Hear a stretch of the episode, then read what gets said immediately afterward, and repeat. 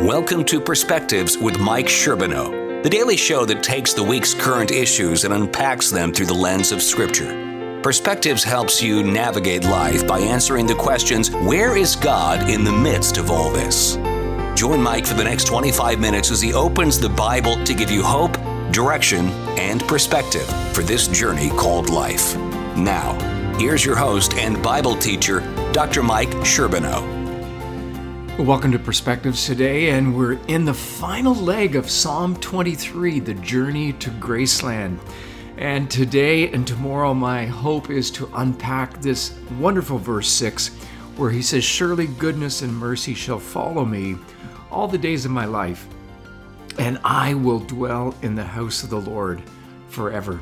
And today, we want to talk about the legacy of grace that is given to us in that little phrase surely your goodness and mercy will follow me all the days of my life. Now, I'm not sure what goes through your mind. Uh, let me share some of the things in my own. And I was pondering last night as we were watching the evening news. We often, uh, my wife and I, watch it just before we go to bed. And not sure that's the best thing to do because it is always uh, pretty depressing, the things that are happening the the sad things that are happening. But I have noticed that it's easy to become desensitized to the number of people who are dying. And as I saw the numbers, the statistics come up on the screen of how many had died today because of COVID 19, uh, my mind has been pondering that number. And uh, to the country, whether it's in the States or whether it's in Canada, it is just a number. But to families, it represents each number represents a person. And each person leaves behind a legacy. And I, I ponder much what is the legacy that I am going to leave behind? And whether it's uh, the government who leaves a legacy or whether it is your family, you and I leave a legacy uh, we are remembered for certain things by certain people, and especially those who are close to us. I remember asking one of my daughters a long time ago what she would want to remember me for. And I jotted them down, and every once in a while I come back and review these things. She mentioned four things. She said, Well, first of all, I want to remember you as being available. And then, secondly, she said, I want you to be a role model. And then there's the third thing. She said, Be real, Dad. Practice what you preach. And then the fourth thing was, Be a friend. Be available, be a role model, be real, be a friend. And that sounds like an outline for a message that maybe I should preach someday. And as we think about that, we think about the legacy that we leave behind. We find here in the scripture, David talks about the legacy that God has given to each of us because he says, Surely your goodness and mercy will follow me all the days of my life. As we think about legacy, we have an opportunity today to rewrite some of the legacy that we will leave behind. We have our failures, we have our mistakes, but today, moving forward, can be a day when people remember you, not for what you were, but for who you have chosen to be right now in the present, and as you move forward with the life that God gives you to live. Many of you have followed recently the, uh, the passing of the uh, great uh, apologist and biblical thinker, Ravi Zacharias. And I've been reading many of the comments that have come in about his life and his legacy. Again, that word jumps up. Um, we might know famous people. We look at them like a Ravi Zacharias or someone else who has caught headlines and suddenly their life is over, whether it's a movie star or perhaps it's a writer and or a politician. And we think about certain things, but what about the rank and file? What about just the ordinary person? Let's call this guy Hank. He had attended church since he was a boy, and now he was in his 60s. He was known by everyone, but no one really knew him. He had difficulty in loving his wife. His children could not speak freely with him and felt no affection from him. He was not concerned for the poor, had little tolerance for those outside the church, and tended to judge harshly those who were inside. And one day an elder in the church asked him, Hank, are you happy? And without smiling, he responded, Yes. Well, then, replied the elder, tell your face. Hey, Hank didn't change over time, and no one expected him to, but he could have. He could have if he had had that encounter with the Holy Spirit and if he had been open to responding in obedience. And today, God wants to tell not just your face, He wants to tell your heart that it can change, that you can be that new creation in Christ, that He has called you to be, that you can leave a legacy whenever your life is over, that people will remember, that will have impacted lives in ways that we could only hope for. You see, we think about what David is writing in Psalm 23. He says, Goodness and mercy will follow me all the days of my life. And, and he talks about a gift that God passes on to us. God's goodness can be passed on. Well, what is it that's passed on first and foremost? It's his reputation. And reputation is linked to legacy. Proverbs 22, verse 1 says, Choose a good reputation over great riches. For being held in high esteem is better than having silver or gold. Friends, a great reputation is something that you can't buy. You don't get it by associating with the right people. It is really all about who you are when no one else is looking. It reads, Let love and faithfulness never leave you. Bind them about your neck, write them on the table of your heart. And, and that's the passage out of Proverbs. The question, of course, that we have to ponder today is what are you known for? What kind of name do you and I have? God wants you to have a great reputation, a great name. I suppose, if anything, I want to be known as a child of God. And I've never met anyone who has been faithful to God to the end who has regretted it. But I've seldom met a person who, in finishing school, said, I regret doing it. And possibly in the midst of the study, they've had doubts, but when it is over, oh, they were glad they hung in there. Why be faithful to the Lord? Why be a person who is faithful in relationships? Because it is a blessing that God gives to those in his family. And David had seen this modeled by the Lord himself. He says, Surely goodness and mercy shall follow me all the days of my life. Hey, your name is connected with your words and your ways. If I say the name Donald Trump or Justin Trudeau, we know that what many people will think. I can mention other politicians or I could mention other celebrities, and we immediately think about the person's ways, we think about their words. But people, when their ways and words are the same, the fusion is explosive. You see, God promises a good name not only with Him, but with others. People will know we are Christians not because we bear the name, but because we live the life. It's the life that earns the name, not the name that creates the life. I came across a story years ago about a Jewish couple who were arguing over the name to give their firstborn. They finally asked the rabbi to come and intercede. What's the problem? the rabbi asked.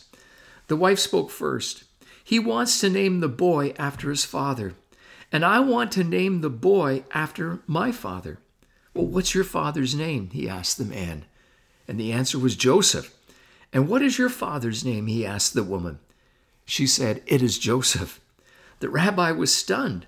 So, what is the problem? Help me to understand it. And the wife said, His father was a horse thief and mine was a righteous man.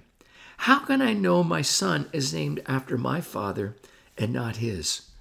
And the rabbi thought and then replied, Call the boy Joseph, and then see if he is a horse thief or a righteous man. You will know by which father's name he wears. You see, friends, to call yourself a child of God is one thing. To be called a child of God by those who watch your life is another thing. It's a special thing when your name and actions are fused together.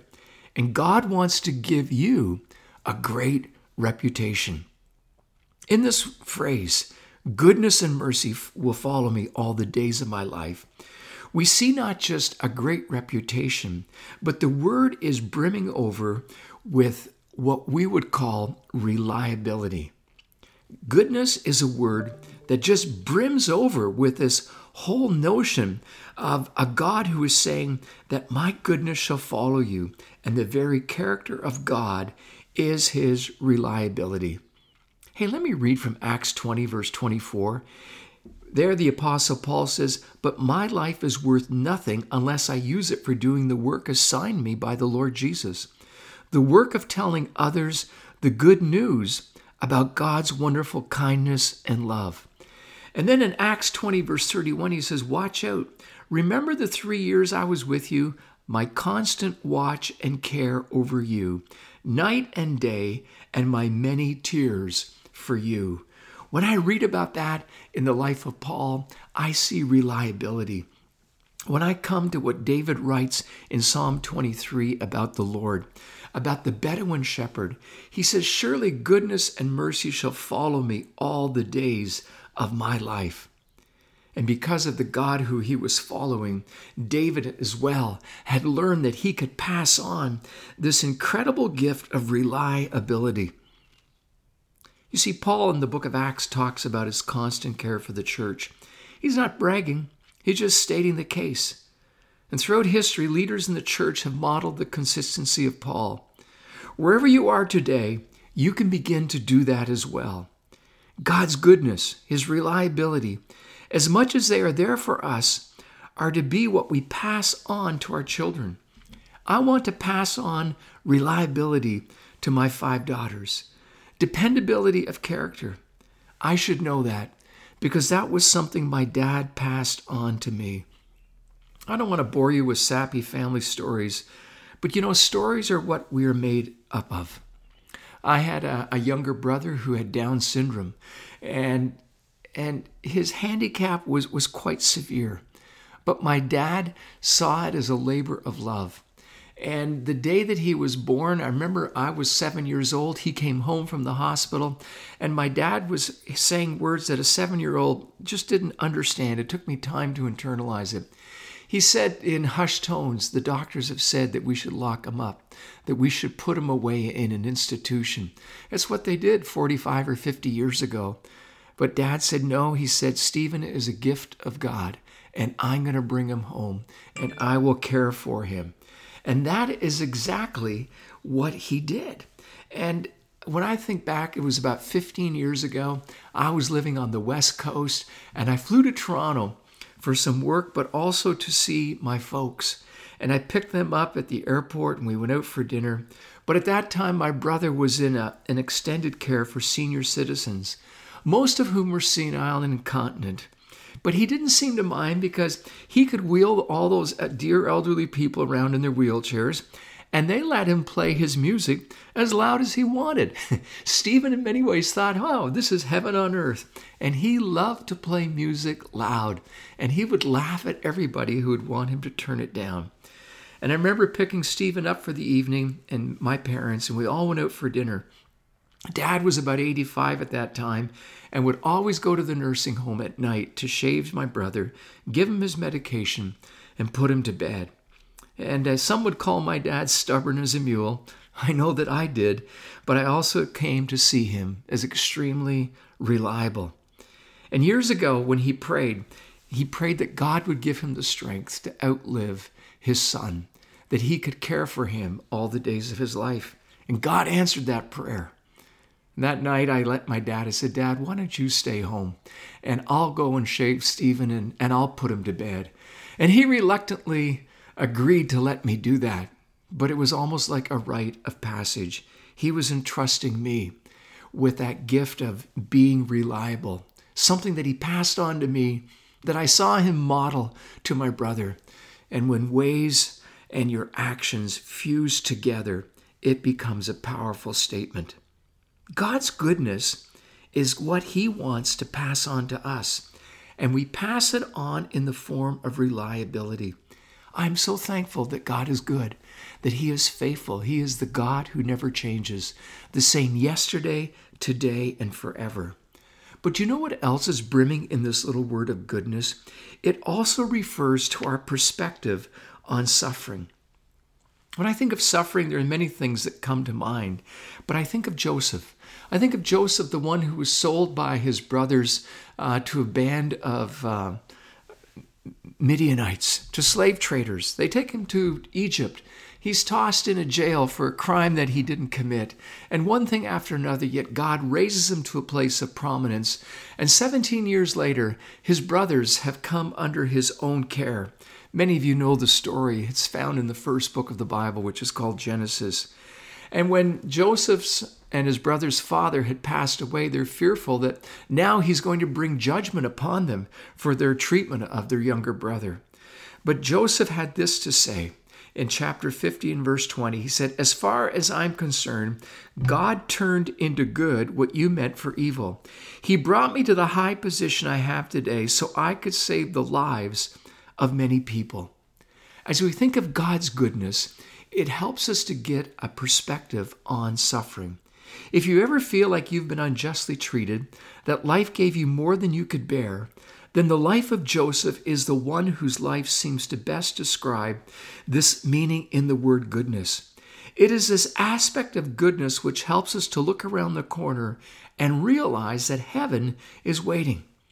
Goodness gives us God's perspective in suffering and injustice, that God is working out his plans even when we don't understand it. Oh, isn't that the word that we need for COVID 19? That God is working out his plans even when we don't understand it. It says that his goodness and mercy shall follow us all the days of our life. What does that mean? Is that true? Is this a promise that we can really hang our hat on? I believe when it comes to promises like this, there are three ways to look at them. The promises that God gives us are often validated in life. And if that is the case and you're experiencing His goodness in a tangible way right now, rejoice and give thanks. If you're blessed with health and wealth, share it. If you've experienced God's faithfulness, stand with someone who, for whatever reason, feels like they've been abandoned. Many of the saints felt that even though it wasn't true. And then I also have learned that the promises of God, while they're often validated in life, they are often realized after a gap in time for the purpose of character development or the purpose of God. The choice you and have to make at times will be even though I don't see the answer that I want, I will choose to wait on the Lord and believe that His timing is best. For Joseph to be able to say this to his brothers over 17 years had gone by. He had two trips to jail. He, he'd gone through all sorts of challenging and depressing and discouraging situations. And yet, God had a plan. And part of that plan was so that he would be raised up to keep the world from being facing starvation. He told the leader of Egypt, the Pharaoh, that they needed to stockpile for seven years. And the Pharaoh let him do that. He said, You can run the country. And Joseph ran the country and kept it from starvation. And interestingly, he also saved his own father and his brothers. And it was through them, of course, that the nation of Israel was birthed. And so we see with God's promises, they're often validated in life. Sometimes they come about after a gap in time but his promises will always be fully realized in the life to come. And the hope for the Christian is that one day we will see God and that we will worship at his feet. Wrongs will be righted, and we will see that God's ultimate purpose for our lives cannot be thwarted. This is the hope of the believer. And this is the sense that is packed up when it says, Your goodness will follow me all the days of my life. And when we rest in that, we can pass that on as part of our legacy. I want my kids to know that it's the goodness of God that I bank my life on. They have seen me go through difficult times, go through hard times. We have walked through the valley of the shadow of death. We've walked through the valley of cancer. We've walked through the valley of unemployment. I've experienced these things, and I know and I know that I know that God's goodness is still with me. And the other day I was journaling and saying, God, why, why do I have to wait? And it was almost as if he was saying back to me, You know the answer. Sometimes he said, Michael, I don't reveal to you everything that you need to know, but I'm inviting you to trust. And the scripture says we're to trust in God with all our heart and lean not on our own understanding. Part of our legacy is to walk in the goodness of God Himself that He has demonstrated to us, that He extends to us. And as I walk in His goodness, then I can pass that on through my example to my own children, to the people that I pastor, to the people that cross my path. I want them to know that God's goodness is following me. But there's another word here. It says, Your goodness and mercy shall follow me. Hey, as we wrap up the talk for today, it would be a huge mistake to not presume that you're asking the question, How is this possible for God's goodness and mercy to follow us? Well, I have a great answer. It all depends on God. Remember in the earlier um, broadcasts on Psalm 23, we talked about our need to be restored to God in verse 3. Well, and we reminded ourselves it's, it's almost as if we have permanent marks in the carpet of our lives. I was referencing that story when we were newly married of my wife would vacuum the living room in such a way that if I even stepped on it, I would leave my footprint. And she would say, Have you been in there? And as much as I'd try to deny it, there was just no escaping the reality. You could see the marks in the carpet. And that's like sin in our lives. We, it's almost as if we have permanent marks in the carpet of our lives, and we go through, and as we go through life, we have this provision of God for us as fallen individuals that his mercy shall follow me. It's David who is writing this. He is the one who committed adultery, murder, and whose pride had caused the death of over 70,000 in Israel. If you've ever sinned, and you and I have, we find comfort in David's journey. You see, it's one thing to have goodness follow us, but we need mercy. And mercy is God holding back what we deserve, and that is judgment. There is forgiveness with the Lord and mercy carries with it the picture of an ink blotter. Do you remember those back from grade school days? I remember if my fountain pen leaked, the blotter would soak it up. And Christ's death on the cross, his blood, soaked up my sin. That truth is there for those who are turning to Him today for the first time, and for those who have sinned after calling Him your Lord.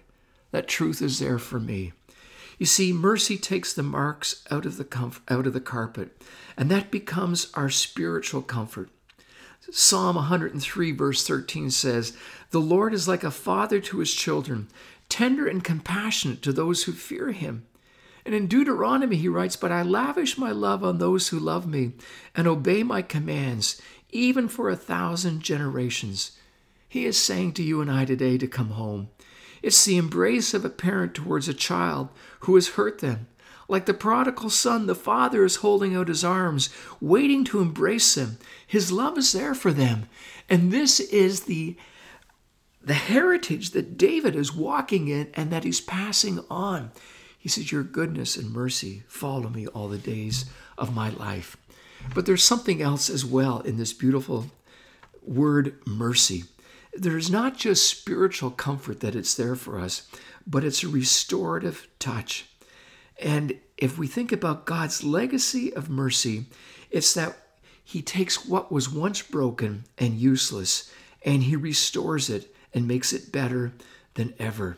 Do you remember when Jesus met the leper in Mark 1, verse 41? It says, Move with pity, Jesus reached out and touched him, and he said, Be healed not just on the outside, but the healing was there on the inside as well. And that's the picture of God's mercy. It is the restorative touch of God. I don't know if you remember me sharing uh, several broadcasts ago how I restored a chair for my wife way back in the days before we were even uh, engaged. And the dear old man that helped me restore that chair, he said, if you do a good enough job, he said, you might get to use it one day yourself. And I repaired that old chair. We put in new spindles and restored it to its original beauty. Well, that's what God does for you and me. When it says his goodness and mercy follow us as we experience them, I want you to extend those to the generation to follow. You want to leave a legacy? Leave a legacy of goodness and mercy. But you know, before I could ever hope to pass on those things to my daughters, I myself needed to be restored. And just like I repaired that chair and restored it and I passed it to my wife to be, the day will come when I'll pass it on to my daughters for them to have, for them to use. What a legacy God gives us. What a picture we find in the scriptures that His goodness and mercy shall follow us all the days of our lives. We are broken people. We are broken people who have a Savior who loves us, who wants to restore us today so that we can share that good news with other people. Friend, can I remind you today, none of us are beyond the reach and the restorative touch of the Good Shepherd, the Great Shepherd, the Guardian Shepherd who loves you and cares for you and will be with you forever. Thanks for being a part of our broadcast today. To get any of your favorite broadcasts with Mike or to support this ministry, just go to our website, mikesherbino.org. If you would like to know more about what it means to be a Jesus follower or need help navigating life's challenges, we invite you to go to www.mikesherbino.org and click on the button Talk to a Mentor. You will also find all sorts of helpful materials on our website. Until tomorrow, remember that the best is yet to come.